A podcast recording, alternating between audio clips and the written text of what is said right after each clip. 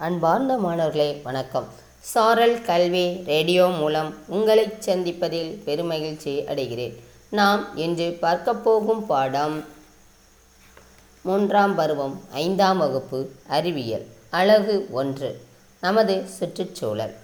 இதை உங்களுக்காக வழங்குவது திருமதி மா. கன்னியம்மாள் இடைநிலை ஆசிரியர் ஊராட்சி ஒன்றிய தொடக்கப்பள்ளி ஆயர்குளம். அன்பார்ந்த மாணவர்களே நாம் இன்று பார்க்க போவது பறவை பண்ணை.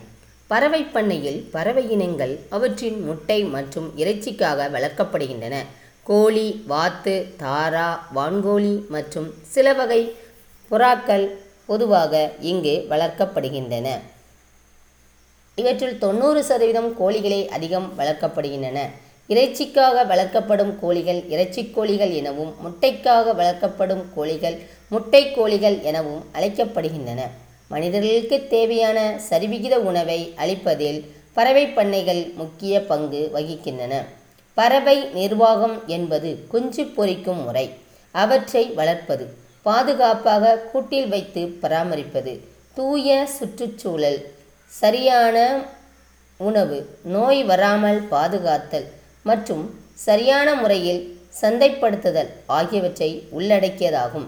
தமிழ்நாட்டில் நாமக்கல் பல்லடம் மற்றும் சென்னை போன்ற இடங்களில் கோழிப்பண்ணைகள் காணப்படுகின்றன. இனங்கள். நூற்றுக்கும் மேற்பட்ட கோழி இனங்கள் நம் நாட்டில் வளர்க்கப்படுகின்றன. பயன்பாட்டை பொறுத்து இவை பலவிதமாக வகைப்படுத்தப்பட்டுள்ளன. அவை அவன்னா இறைச்சி கோழிகள் முட்டை கோழிகள் மற்றும் இரண்டிற்கும் பயன்படுபவை. அஷல் சிட்காங் ஹாகஸ் பஸ்ரா பிரம்மா மற்றும் கொச்சின் முதலின நம் நாட்டில் வளர்க்கப்படும் சில கோழி இனங்கள் ஆகும் நாட்டுக்கோழிகள் அல்லது கிராமப்புற கோழிகள் முற்காலத்தில் முற்காலத்தில் இருந்தே கோழிகள் மற்றும் முட்டைக்கோழிகளை விட இவற்றின் இறைச்சியின் அளவு மிகவும் குறைவாகவே இருக்கும். ஆனால் இக்கோழிகளின் இறைச்சி மற்றும் முட்டையின் தரம் வியாபார நோக்கில் வளர்க்கப்படும் கோழிகளின் தரத்தை விட அதிகம். கோழி வளர்ப்பில் இந்தியா உலகிலேயே ஐந்தாவது இடத்தில் உள்ளது. வெள்ளை லெக்கான் கோழிகளே உலகிலேயே அதிக அளவில் முட்டையிடும் கோழிகள் ஆகும். உணவூட்டம். முட்டையிடுவதற்கும் சத்து நிறைந்த இறைச்சி தருவதற்கும் பண்ணை பறவைகளுக்கு புரதம் கார்போஹைட்ரேட் தாது உப்புக்கள் கொழுப்புச்சத்து மற்றும் விட்டமின்கள் நிறைந்த உணவு தேவை. கம்பு சோளம் திணை அரிசி கோதுமை புண்ணாக்கு மீன் உணவு ரொட்டி மற்றும் பச்சை காய்கறிகள் ஆகியவையும் இவற்றிற்கு உணவாக கொடுக்கப்படுகின்றன. பண்ணை பறவைகளிலிருந்து கிடைக்கும் பொருட்கள். பண்ணைகளில் வளர்க்கப்படும் பறவைகள் நமக்கு பல விதத்தில் பயன் தருகின்றன. முட்டை இறைச்சி மற்றும் உரம் ஆகியவை அவற்றிலிருந்து கிடைக்கக்கூடிய முக்கியமான பொருட்கள் ஆகும். பண்ணைகளில் வளர்க்கப்படும் பறவைகள் நல்ல சத்தான உணவு ஆதாரமாக உள்ளன. இவை இடைக்கூ இடக்கூடிய முட்டைகள் அதிக பிரச புரதச்சத்து மிகுந்தவை.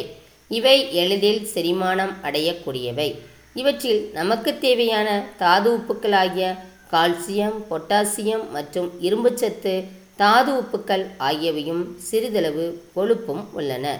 இவற்றின் இறகுகள் தலையணை மற்றும் குளிர்கால மெத்தைகள் தயாரிப்பில் பயன்படுகின்றன.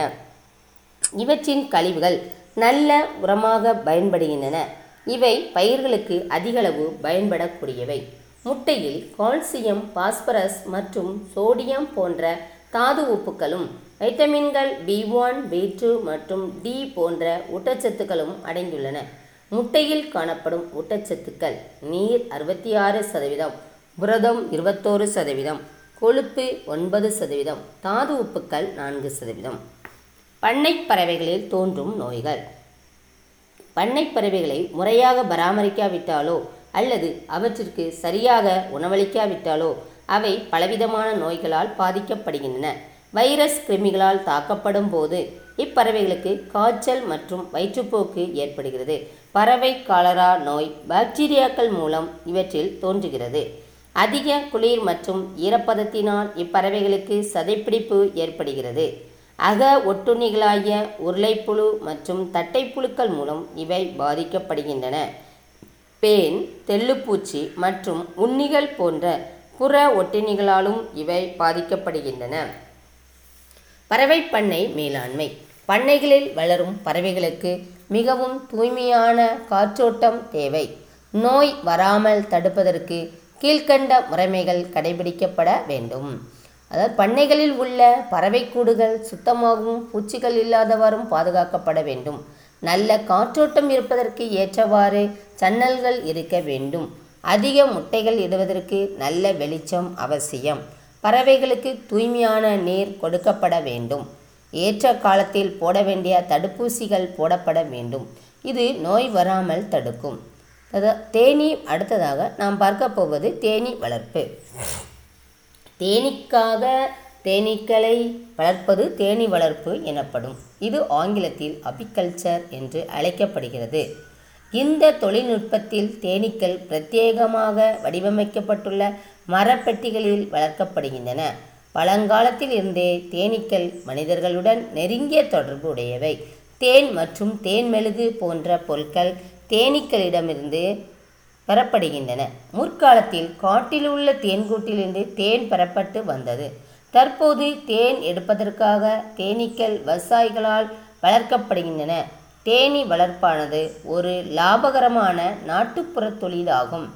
தேனீக்கள் ஒரு சமூக பூச்சிகள். இவை கூட்டமாக வாழும் இவை கூட்டமாக வசிக்கும் வாழிடம் தேன்கூடு என்று அழைக்கப்படுகிறது. இவை ஒரு குழுவாக வசிக்கின்றன.